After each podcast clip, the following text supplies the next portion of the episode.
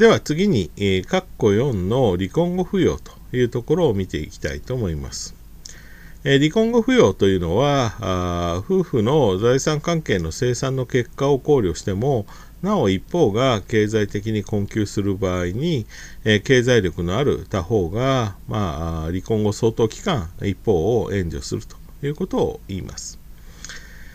まあ、離婚する夫婦が目に見える形で財産を蓄積しているとは限りませんし、働くことがま困難な高齢者や病人である場合もあります。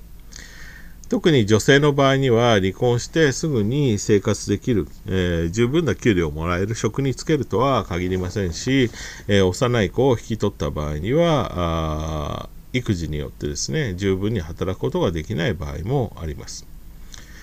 まあ、このような場合に経済的余裕のある配偶者に、扶養の継続としてですね財産分与を命ずるのが離婚後扶養のための財産分与ということになります。まあ、この部分を指して扶養的財産分与というふうに呼ぶことがあります。まあ、ただし、本来はですね、夫婦間の扶養義務というのは離婚によって消滅をし、夫婦は他人同士になるということですから、まあ、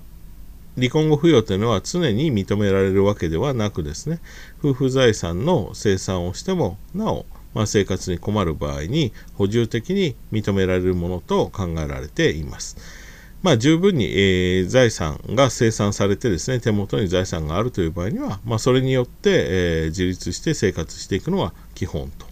ということになるんですけど、まあ、それに足りそれで足りないという場合、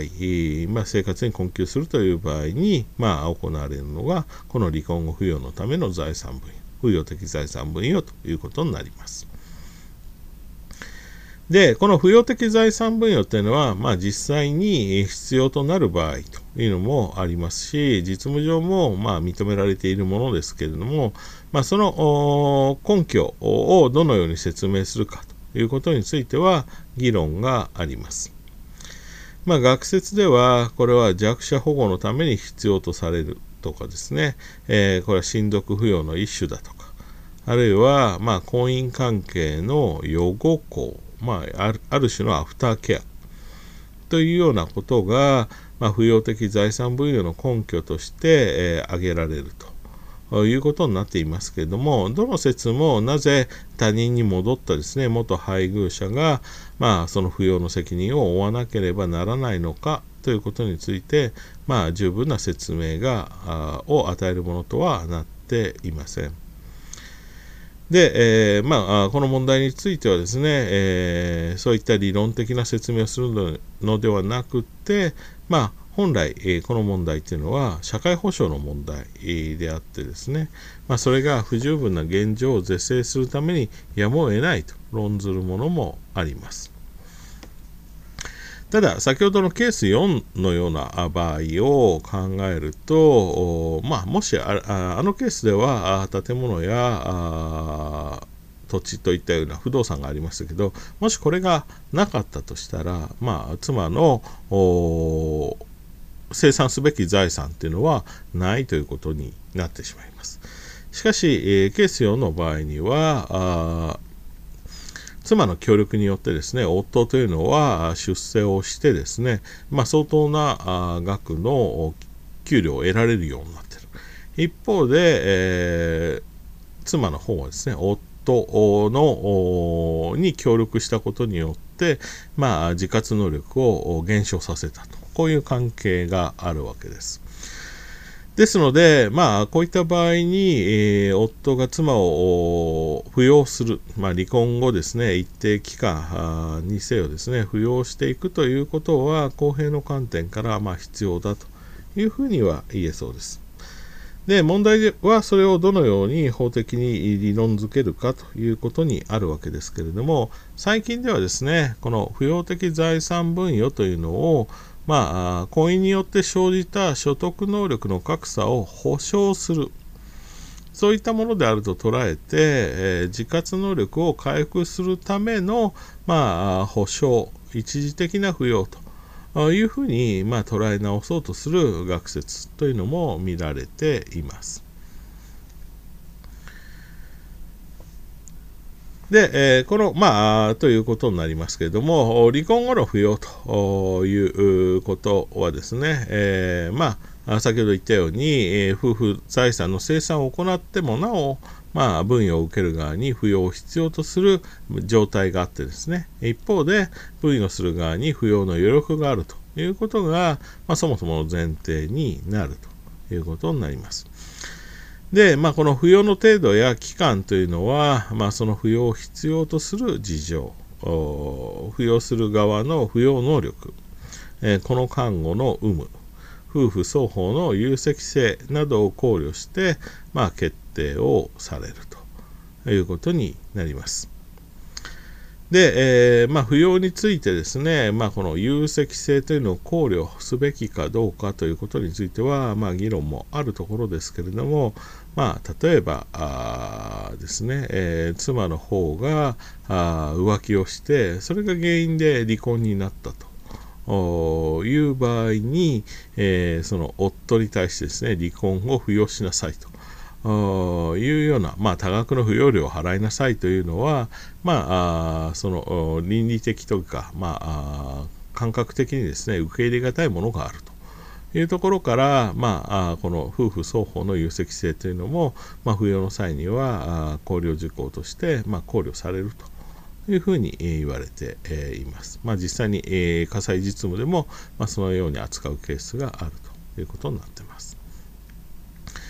で、この、まあ、離婚後扶養ですけれども、まあ、比較的若い夫婦の離婚の場合というのは、先ほど言ったように、え、離婚後の経済的な自立ができるまでの一時的なサポートであるというふうに、まあ、考える、考えられることになります。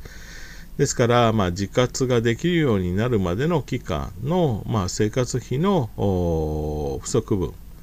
の支払いというような趣旨のものと考えられます。ただ一方でですね、え高齢者の離婚などのような場合については、あまあ、長期にわたる、え、扶養、まあ、例えばあ平均余命までの扶養とかですね、えー、そういったような長期にわたる扶養の趣旨で財産分与が行われるということもあります。では、括弧5の離婚慰謝料というところを見ていただきたいと思います。で、えー、まあ、離婚慰謝料というのはよく聞く言葉ですから、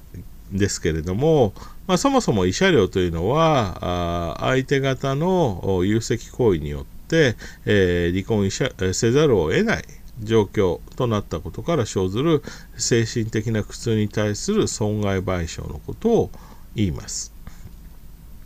で、え、この、まあ、離婚車両の法的な根拠というのは、まあ、その本質はですね、不法行為による損害賠償ということになります。でよく、まあ、一般に、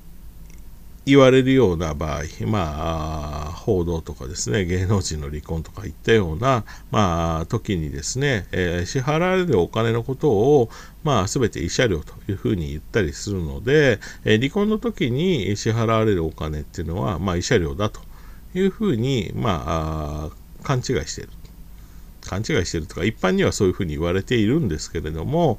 まあ、法的な意味での離婚慰謝料の意味というのは今言った通りで、えー、これはま不法行為による損害賠償という性質を持っています。えー、したがって、え、相手にですね、まあ、非難されるべき点、まあえー、結婚、えー、離婚との関係では、まあ、離婚をやむを得ないというふうに決断させるような、まあ、婚姻生活上の、まあ、非難されるべき点、有責行為と言いますけども、そういったものがあって初めて離婚慰謝料というのは請求できるということになります。ですので、双方、まあ、そういった原因が何もないという場合には、あ財産分与っていうのはこう、どちらが悪いということと、基本的には無関係に、えー、支払い義務が生じますけれども、離婚慰謝料というのは、まあ、そうではないと。ということになります。えー、ですので、まあ、離婚慰謝料と財産分与というのは、まあ、基本的にはその本質を異にする制度ということになります。ただですね、えー、この離婚慰謝料というのは財産分与の一切の事情として考慮することができるとされています。まあ、離婚慰謝料っていうのは、まあ、不法行為による損害賠償として捉えると、基本的にはあ地方裁判所に申し立てをすべき事項ということになるですけれども、まあ、家庭裁判所に財産分与を請求すると。の申し立てをするというのと合わせてその一切の事情としてそこで扱った方が、まあ、手続きが1回で済むと。いうことになって便利ということなので、まあ、それも含めて、えー、話し合い、調停とかですね、えー、そういったことをして、えー、まあ、最終的に、え額とか方法とかを決めていくと。いうような方が、まあ、当事者の便利にもかないますし、裁判も1回で済むと。いうことになりますので、まあ、第3分野の一内容として含めることもできると。されています。まあ、ただ、もともとは本来ですね、え、別個の制度ということになりますので、家庭裁判所に、えー、財産分与を申し立てておいて、慰謝料だけは、離婚慰謝料だけは地方裁判所に申し立てをするということができないわけではありません。それもできます。まあ、その場合には、家庭裁判所は離婚慰謝料を除いた形で、まあ、財産分与を考慮するということになるということになります。で、このように、えー、財産分与と離婚慰謝料というのは、まあ、密接な関係を持ちながら、あ別々の手続きでも、まあ、請求できるという関係にあるということになります。で、まあ、そこでですね、え、この離婚慰謝料と財産分与の関係は、まあ、一体どうなっているのかということが、まあ、問題になる。まあ、具体的にはですね、離婚の時に、まあ、先に財産分与が行われたと。いうような場合には、後から別に離婚慰謝料を請求するのか、あすることができるのかどうか。逆に、えー、財産分与を請求するときにはあ、まあ、離婚慰謝料も含めて請求しなきゃいけないかどうかという点が、まあ、問題になるということになります。まあ、学説ではですね、え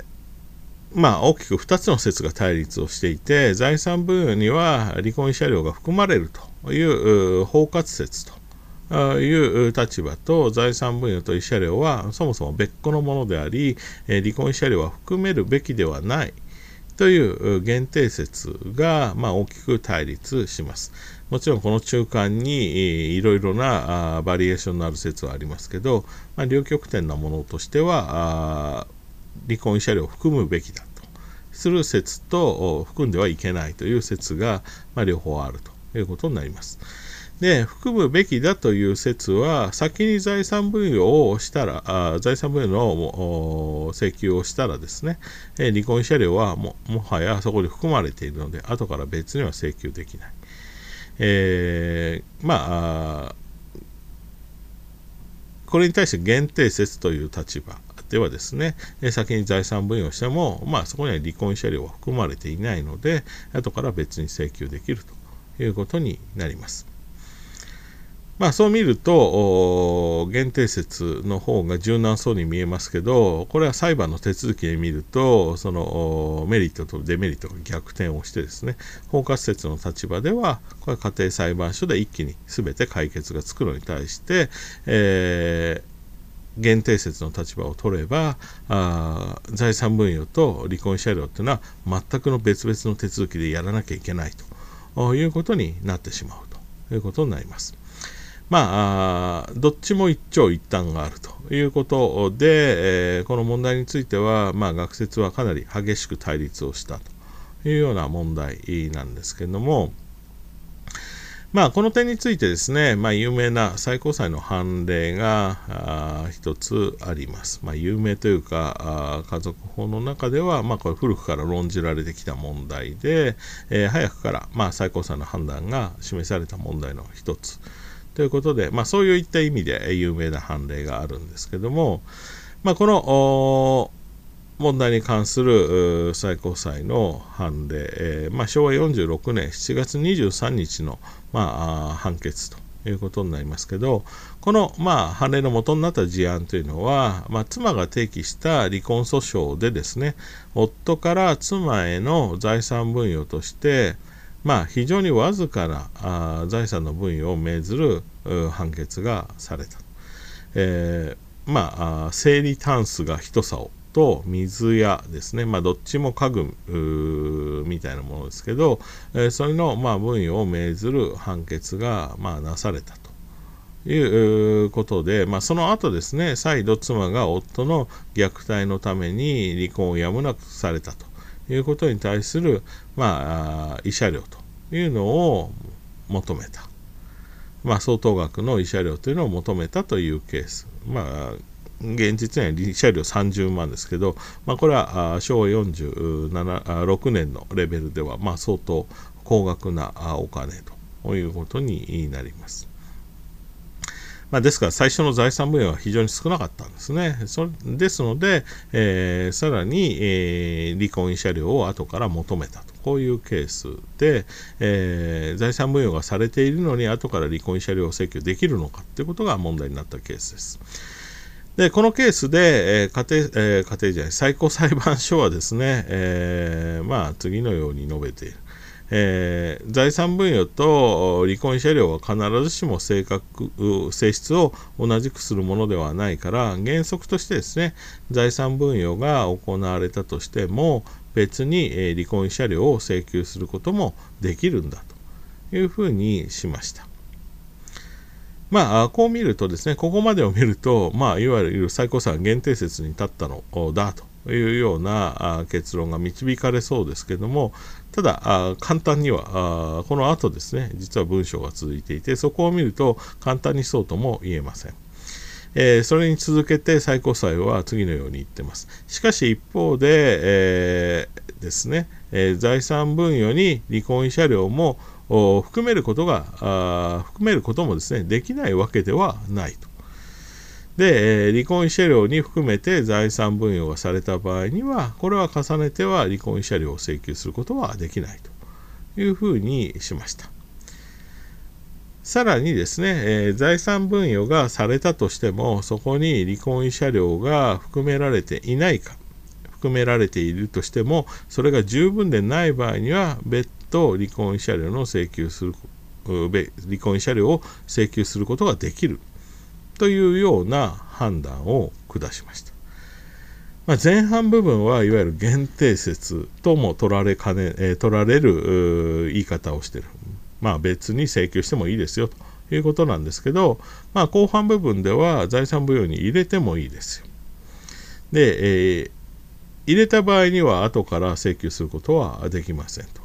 ということで、こちらは包括説によったような説明をしている